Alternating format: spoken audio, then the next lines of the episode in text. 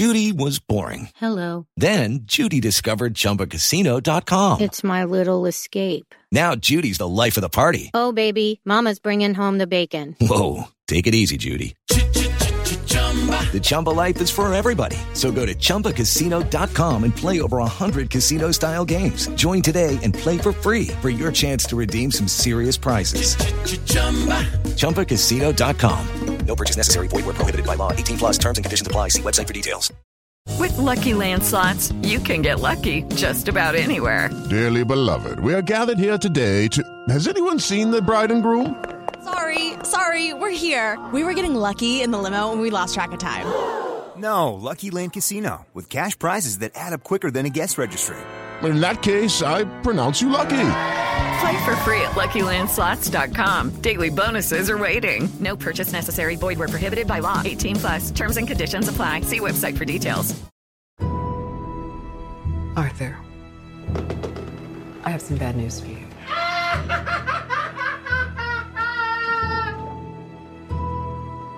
This is the last time we'll be meeting. You don't listen, do you? You just ask the same questions every week. How's your job? Are you having any negative thoughts? All I have are negative thoughts.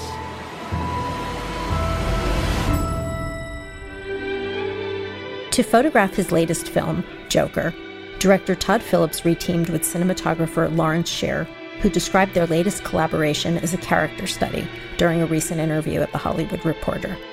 This is Larry's sixth film with Phillips. The others include the Hangover series, Due Date, and War Dogs.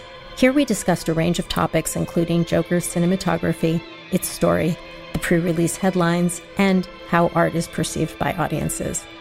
I'm Carolyn Giardina. Welcome to the Hollywood Reporters Behind the Screen.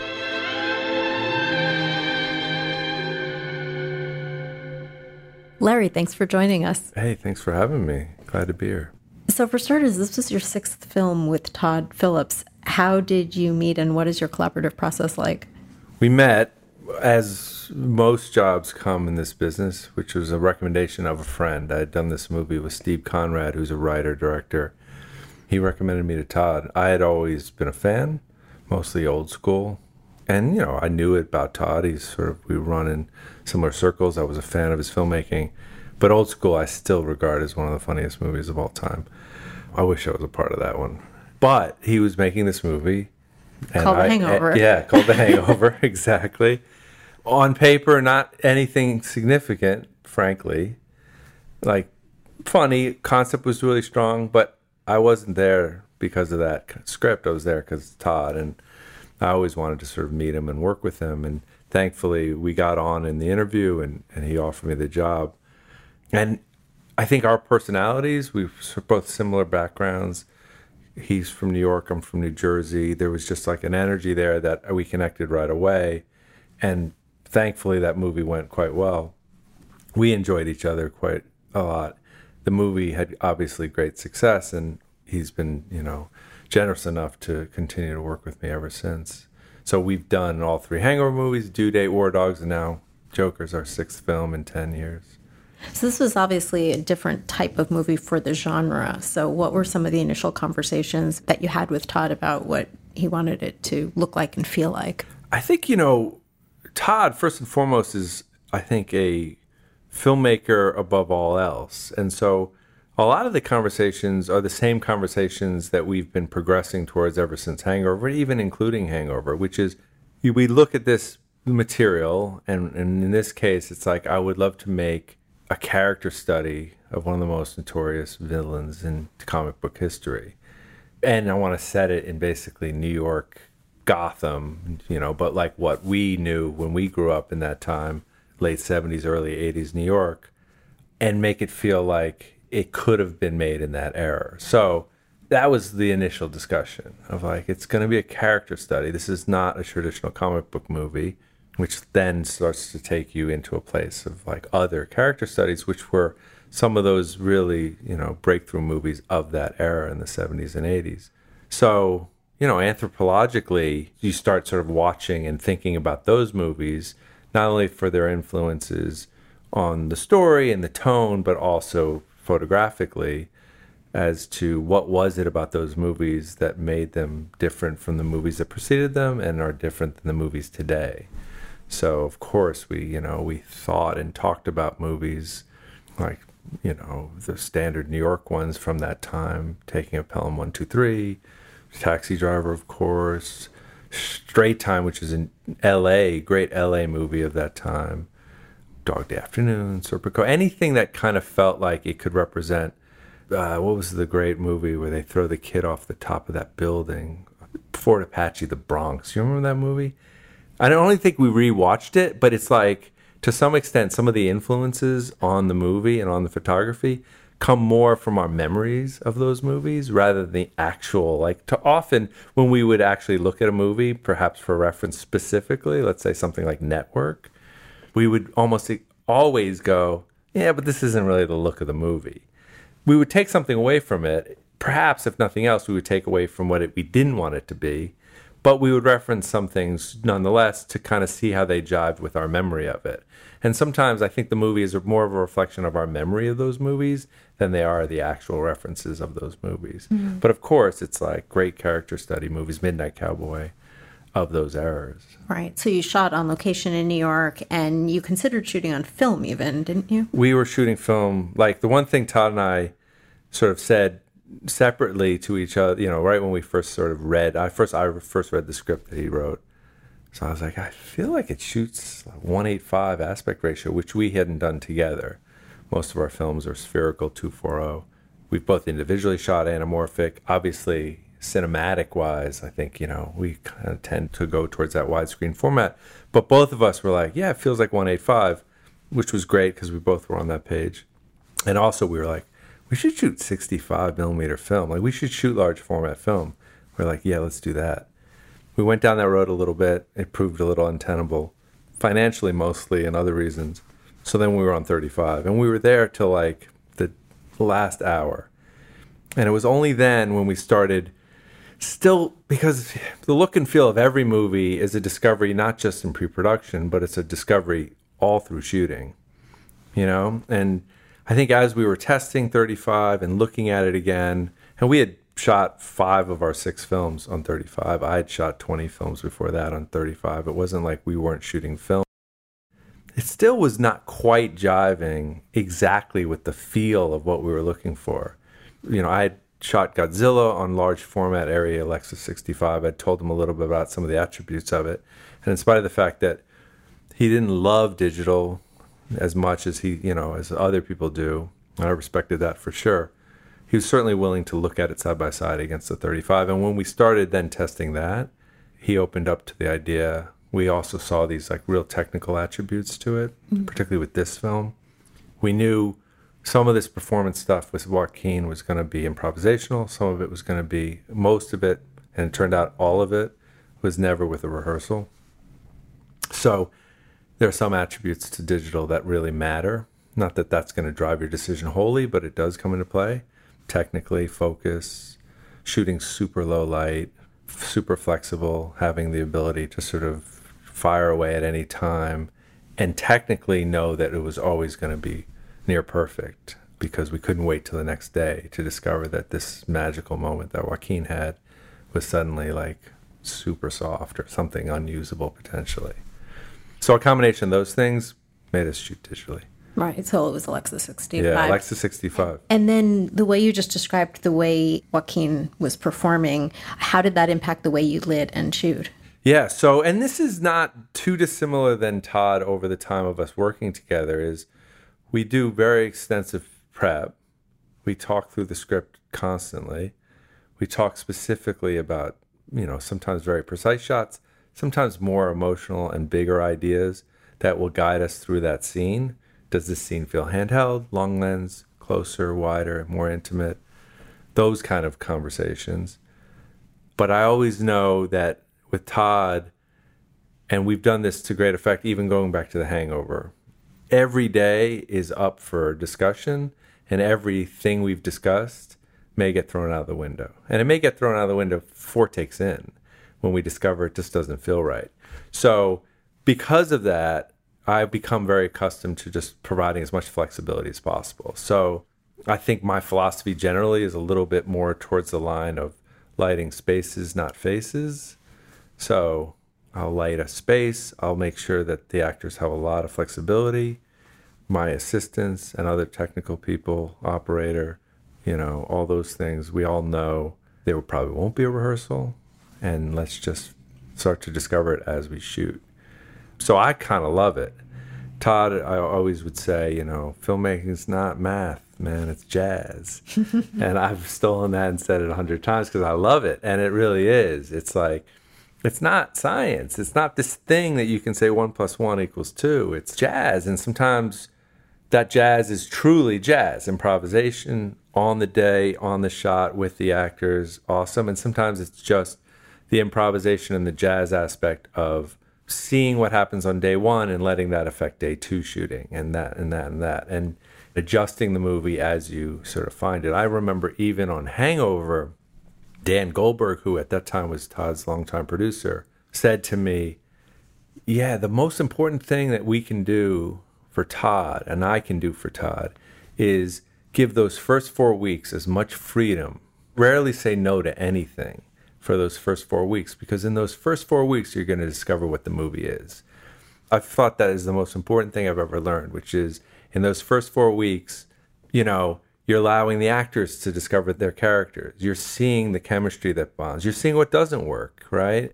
I've always loved that strategy. And over time, Todd and I have just become more and more comfortable you know we any day i have a plan i've got a shot list i do all this sort of things just to get my head into the space of what the emotional aspect of like how the the scene should feel and look but i'm always willing to throw it all out.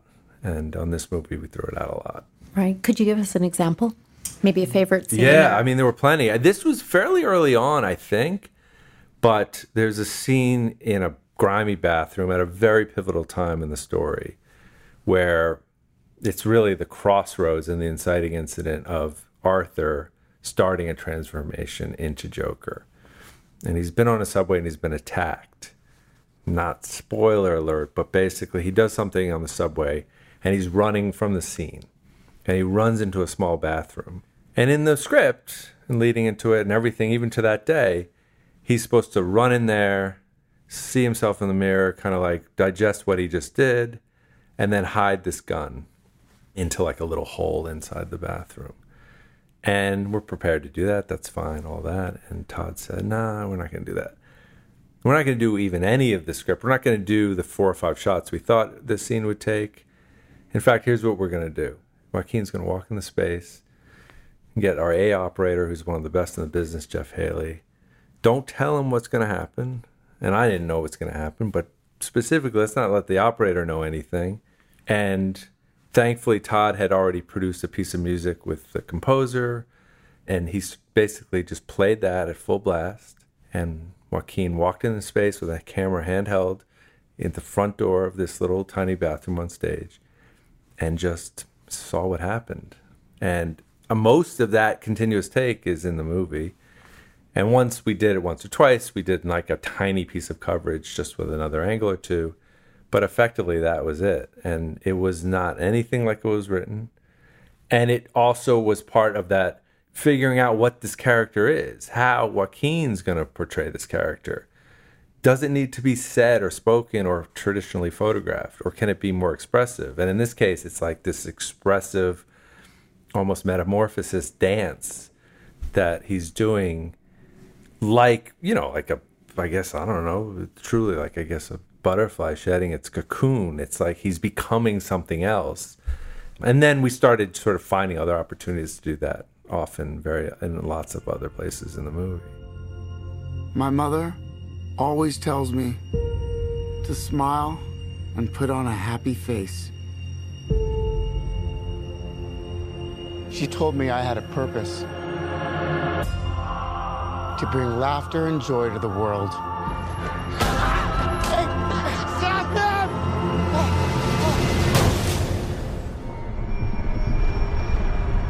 Is it just me? Or is it getting crazier out there? Would you also talk about your use of close ups? Yeah, so knowing that the movie was first and foremost a character study, And one of the reasons that I was really keen on shooting with this larger format was the way it allows you to shoot closer, really intimate proximity to the actors, which I think psychologically is subconscious, but it really matters to an audience. The audience senses, I think, differently when you're shooting an actor from 20 feet away psychologically versus if you're three or four feet away or closer, even still. But knowing that I didn't want those to be wide lenses, the benefit of like a larger format camera is you're now shooting really wide field of view, so you're actually being able to see Joaquin in his space, right? So he's not just on a long lens isolated from his environment. He's in his space, but we're isolating him through depth of field because the larger lenses that you, the longer lenses you'll use for the same equivalent field of view that you would use on a smaller format. So, yeah, we were, we, it's a lot of close ups in the movie, but when you have somebody performing at the level that he's performing, you want to be close. You want to see the nuance that's there, you know? Watching Joaquin work, I remember because, you know, besides my partner every day, like just leaving to go to the set each day, she'd go, go make art today. Because, like, even though we knew we were making this, like, comic movie with a, like a, a, a very renowned character that there were going to be a lot of people waiting to see what we did with this with this role I mean, nobody wants to set out to make art in a self-conscious sort of way like that. But even when we're making The Hangover, frankly, we still look at this like beautiful combination of movies, which is it's part art, part commerce, right? So watching Joaquin work was as thrilling as any lighting setup I could ever do, you know. Todd would always say, that's our special effect. We don't have a guy flying around with like a, you know, a cape or things blowing up he's our special effect, right? That's our visual effect is Joaquin. So let's just embrace that. Like that's as important as anything we could do with special effects. And and he wasn't wrong because there were so many days in which I was just mesmerized by him and I was operating one of the cameras throughout the shoot. And thankfully I was because it was it was exciting. It was super exciting to watch him work.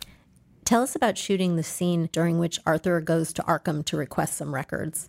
Oh yeah, yeah, yeah. We were just we we were talking a little bit about again under the guise of like the larger issue of the Joker and Arthur Arthur's transformation into the Joker.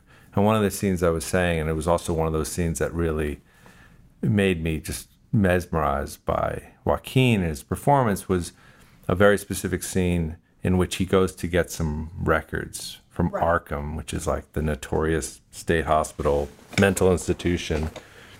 And it's middle of the movie and he needs to get some information which will also be another key to him understanding a little bit more about his past and also continue to take him down a darker path. And it's a mesmerizing scene because it's Brian Tyree Henry who is like it's a five-page scene. They're standing basically separated by this mesh of like a clerk's a, a records room, you know, metal mesh. And we basically shot it simultaneously, both sides of the coverage, which is rare, you know, particularly if you have the time and money sometimes. But in this case, we really knew that both performances were going to lay on each other's, you know, like so Joaquin's was going to drive the rhythm of Brian. So let's do them at the same time because Joaquin is really driving the scene and, and we're not going to be able to to double it up and do his coverage separately. And it was just one of those days, and this is the thing I loved most about Joaquin is if he's not feeling it, he ain't doing it. And he just kept walking off out of the camera, and we just kept rolling. He kept walking away and muttering to himself, like, ah, I fucking hate this scene. This scene's not working. This sucks. I suck. All this stuff. And he'd come back in, he'd try a little bit, he'd walk back out.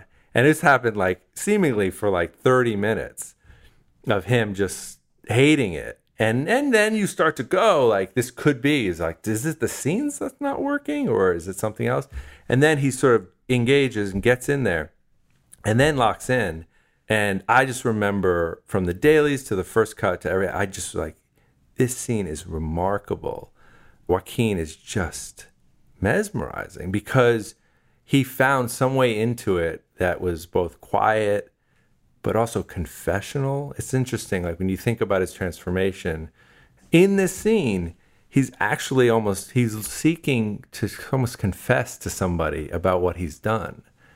And he's reaching out. He's reaching out to another person almost to get himself caught in a way or to understand more about his future path that he's possibly thinking of going down. Because he says like well how does somebody get in here? Right? And we know he's already been institutionalized. It's like been established early in the movie but it's such a cool moment because he's like wanting to know almost like i'm gonna end up here potentially if i go down this like i'm i'm am i supposed to be in here and the way we shot it we shot him with this incredibly shallow depth of field joaquin you can't barely see the mesh and brian is behind just a different depth of field and a different focal length. So right. he's he's sort of in the cage. So it's like the guy who's the clerk who works there is caged. Joaquin's free, but it's you know eventually it may the tables may turn. You know, and so I love that scene for so many reasons. But when you actually go back and think about the movie, he's almost confessing, and he's also looking at a potential future of where he's going to end up if he goes down the path that he's thinking about. So I love that scene for so many reasons. And Brian was so good. He was so good that I made a point to say, listen, man, I don't know, you don't know me. You're only here for one day of acting, but I've seen a lot of people act against Joaquin, and you went toe to toe to him in a beautiful way. And so, yeah, it was, it's a it's a really a favorite of mine. Tell us a little bit about the creative intent for the scene where he's on the steps dancing. Yeah, the steps were actually one of the most important locations of the movie right? It's like, where is Arthur's world?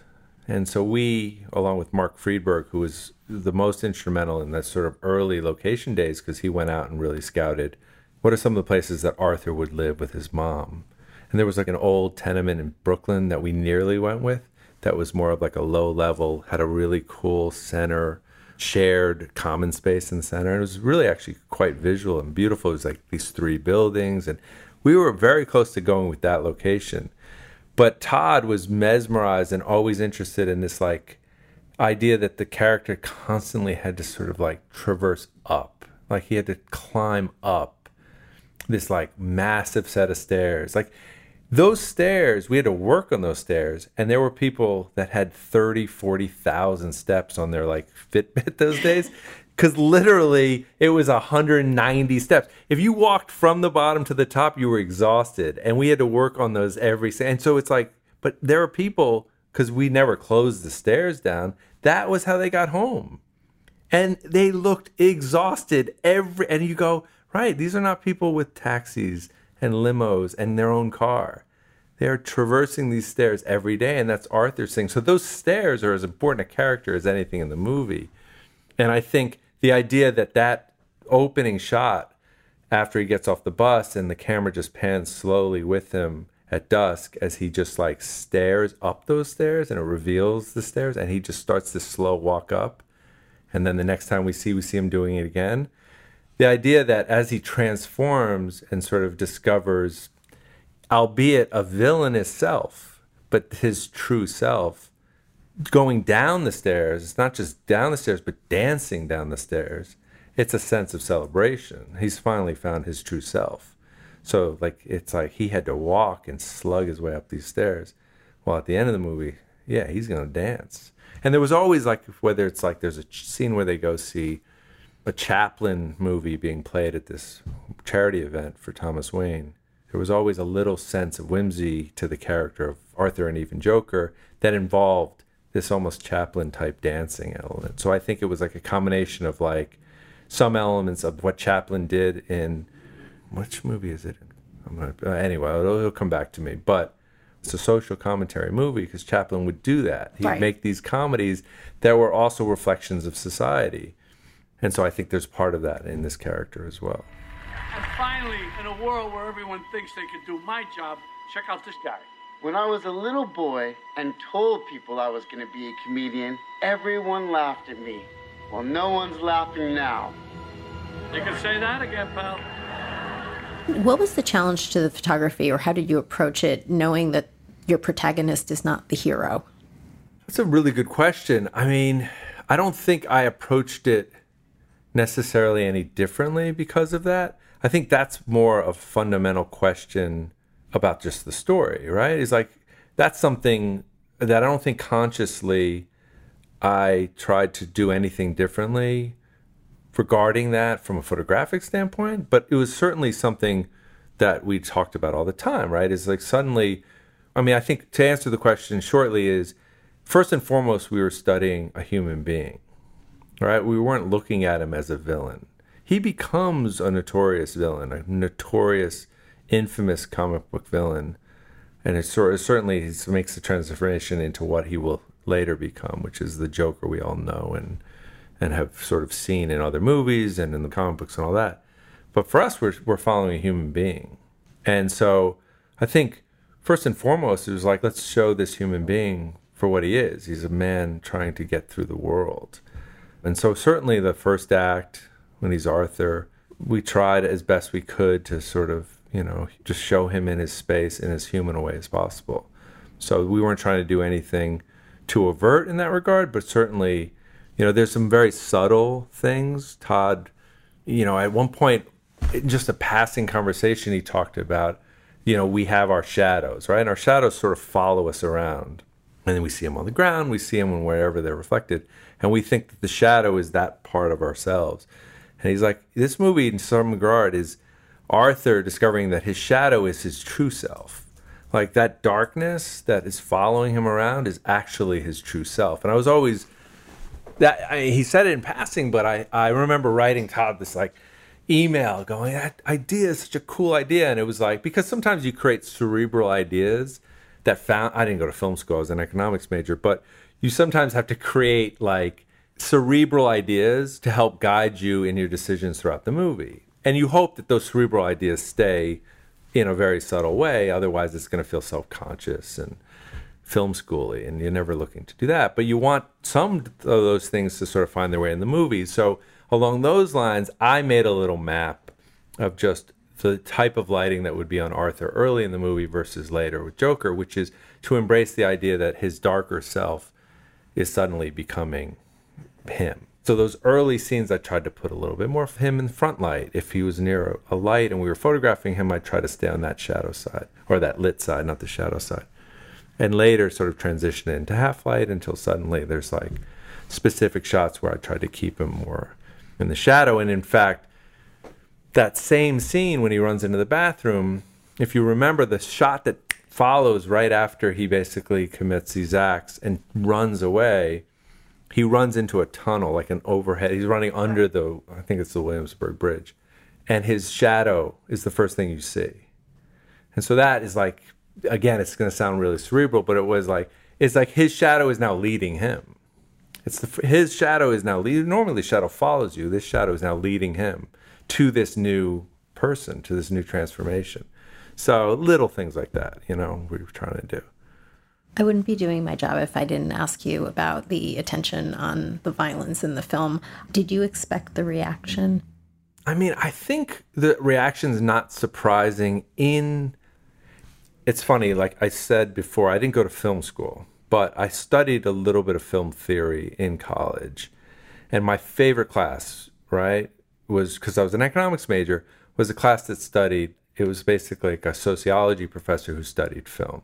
And his thing was every film is a product of its time, right? So every film is infused with elements of its time in which it was made, as well as, let's say, the setting, like the time you're portraying in the movie. So, I mean, we even looked at like how Three Amigos reflects like I don't even remember Iran Contra or something like that. It was like something you can assess. Now some of that's just like reassessing things for that, but there's no question that we could see a version where you go, you're telling the story of a villain and you're humanizing him.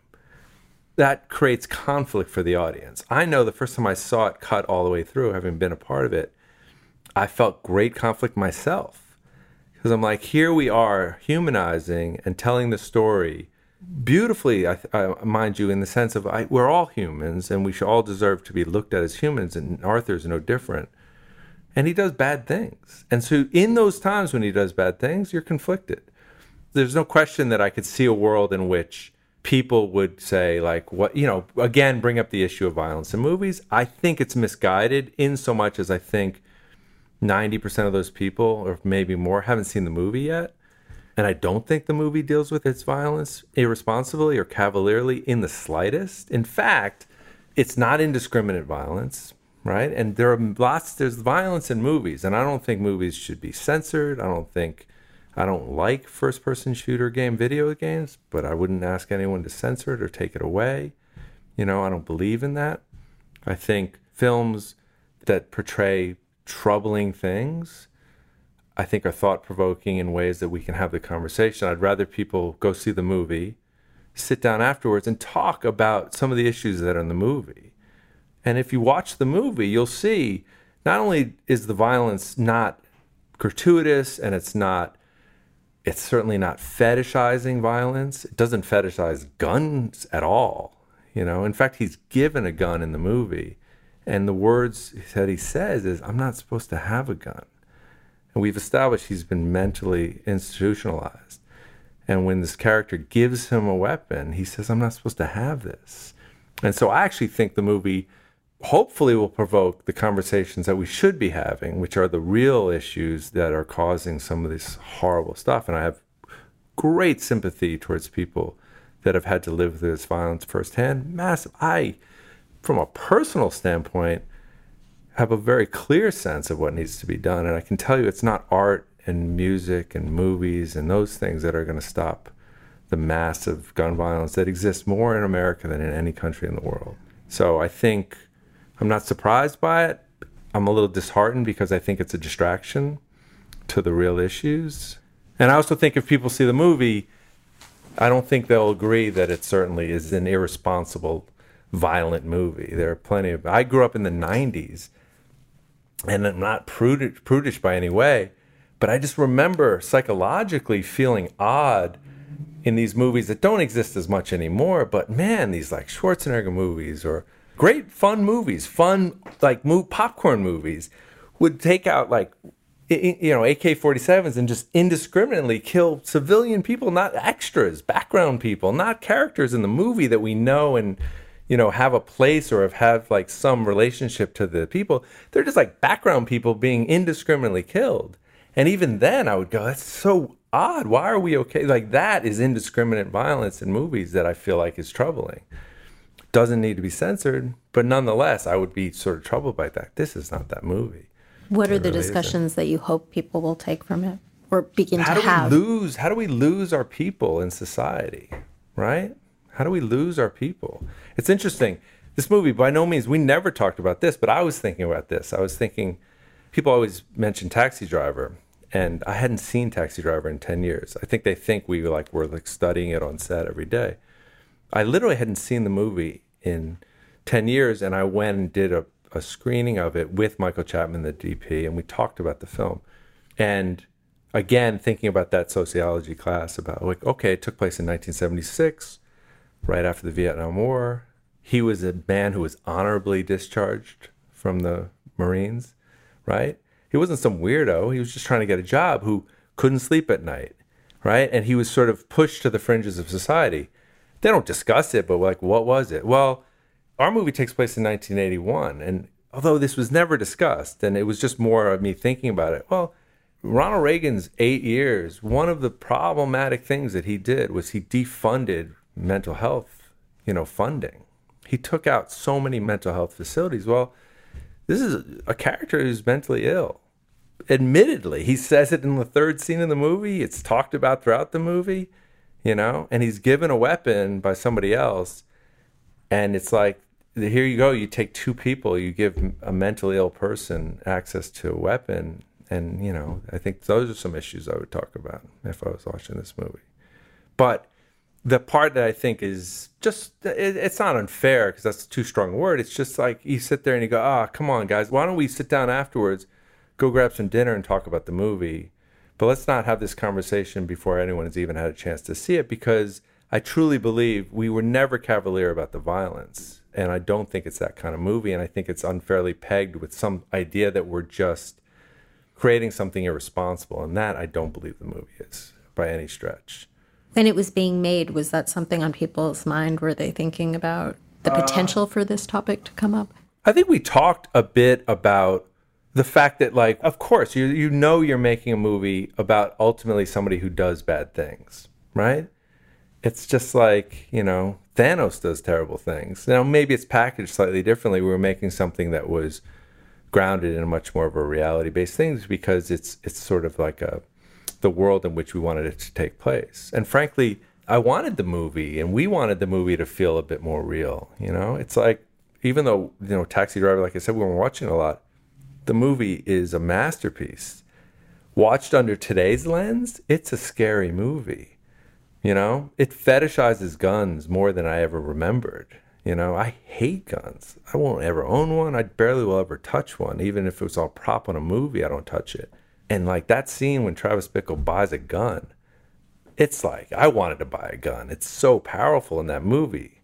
We don't do that in this movie. So like I don't think we ever we like even though some of the discussions were out there, I don't think we ever were thinking we're doing anything irresponsibly because again, he's not indiscriminately taking out a huge automatic rifle and mowing down people. And so, you know, I think the way in which we dealt with it actually is, you know, it's thoughtful and thought provoking because, again, we're taking a powerless character and making him feel power over his own self in spite of the fact that he's committing a heinous act or two, you know? And so it's why, frankly, I like movies to be I like I like thought provoking movies and we can't sanitize everything we see or read or listen to. So, you know, I'd rather this movie exists frankly, than not. Particularly as a filmmaker, but also, you know, as a as a thought provoking piece.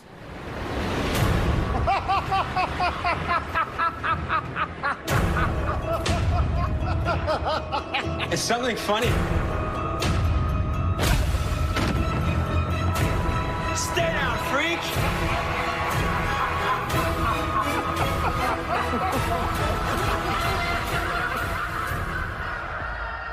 Something we had been talking about earlier was just the responsibility of art.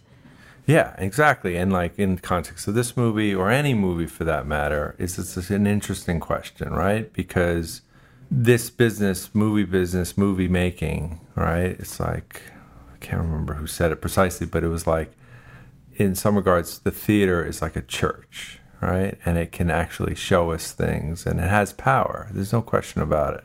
It has great power and it can inspire us and it can show us great hope and it can show us great humanity, but it also can show us the darkest sides of ourselves. And I genuinely believe both things have value. You know, we all are susceptible to great moments of desperation and loneliness and rage. We all have that in us just like we all have in us love and hope and, and all those other things. And so sometimes you want to embrace those movies that just show you a little piece of that dark side. Right. And I don't believe showing you a little piece of that dark side takes you to the dark side. I think sometimes it allows you just to not feel so alone. Just in the same way as everybody just wants to see reflections of themselves in movies. And so this responsibility of filmmakers, it does it's not their responsibility to always give you a happy ending. It's not their responsibility to always have the good guys win. Unfortunately, and you know, we can look at our own world right now, and sometimes the good guys don't win, and sometimes the bad guys win. And you know, can filmmakers make adjustments to be more responsible? Sure. I remember Alan Horn, and I had great respect for him. I think at one point, I don't know if he was still at Warner's or if he brought this over to Disney at the time but I think he said, like, well, let's not glorify smoking anymore because smoking kills and causes lung cancer, and no doubt. Well, you know what? Having that policy in place, that's okay.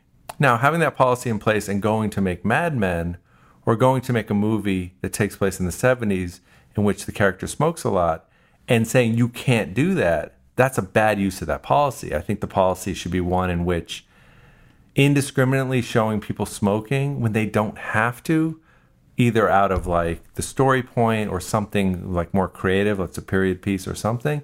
If you could get a filmmaker who's on the fence between making their character smoke or not, and they decide, yeah, you know what, let me just not have them smoke, sure, why not? That helps. That's a good thing.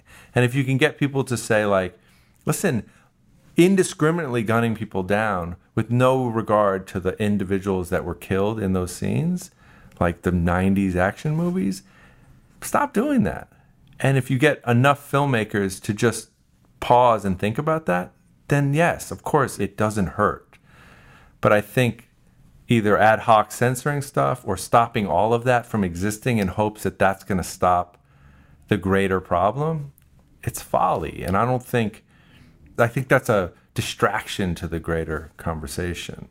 You know, it's a business in which we're trying to also create, you know, something artistic or something thought provoking or something beautiful, all those things. But it's both parts, business and, you know, commerce and art. And the commerce has a great way of also creating sort of a, a, little bit of censorship, right? Partly, it's also it's also a very democratic thing. F- movies more than anything else, right?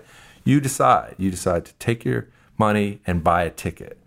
It's not on free TV. It's not just there for you. You know, it's like you're making a decision to buy this thing, and I think the audience gets to decide. You know, if they want to engage in a movie, and I think, like I said, when I think of Joker and I think of its place in that conversation, I actually think it's more thought provoking in ways that will lead the discussion in a positive direction than it is the other. I genuinely do. And it also, on the sort of commerce slash art side, it's also by definition telling the story of a villain, right? Just like if we were telling the story of the devil, he's going to do some bad things. And so you know, it's powerful, right? The Joker is a powerful force. He's charismatic and he's exciting and all these things. And I think that's what makes it thought provoking is that you're following somebody who does bad things. But I think people should go see it and go to dinner afterwards and talk about it for an hour or so. And go see it again, maybe. And maybe have a different perspective.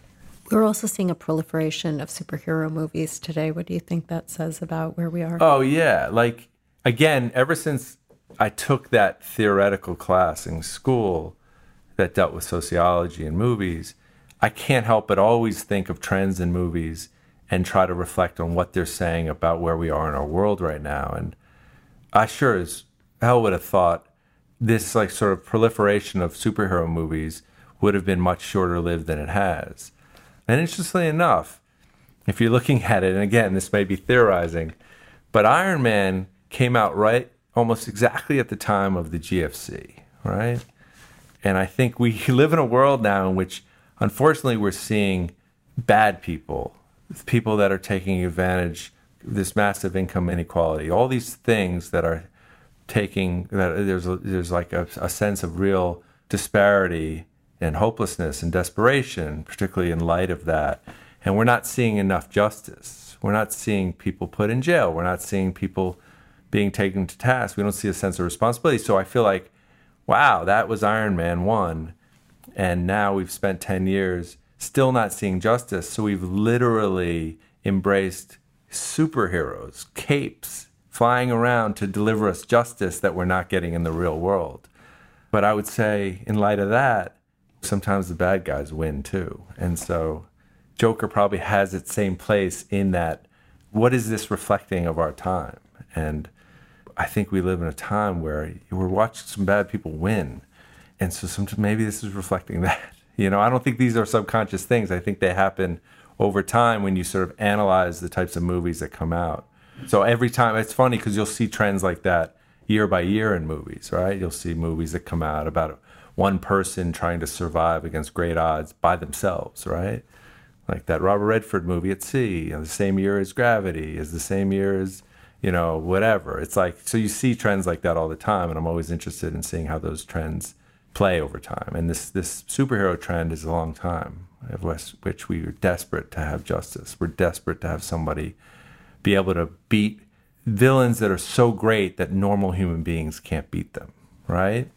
And unfortunately, I feel like perhaps we, as just regular people, feel powerless against some of these forces that we're up against if the tide turns, maybe Marvel's reign is over. well, thank you so much for sharing your thoughts. We really appreciate you joining us today. Thanks, guys, for having me. But where are the clowns? Send in the clowns. Well, maybe next year.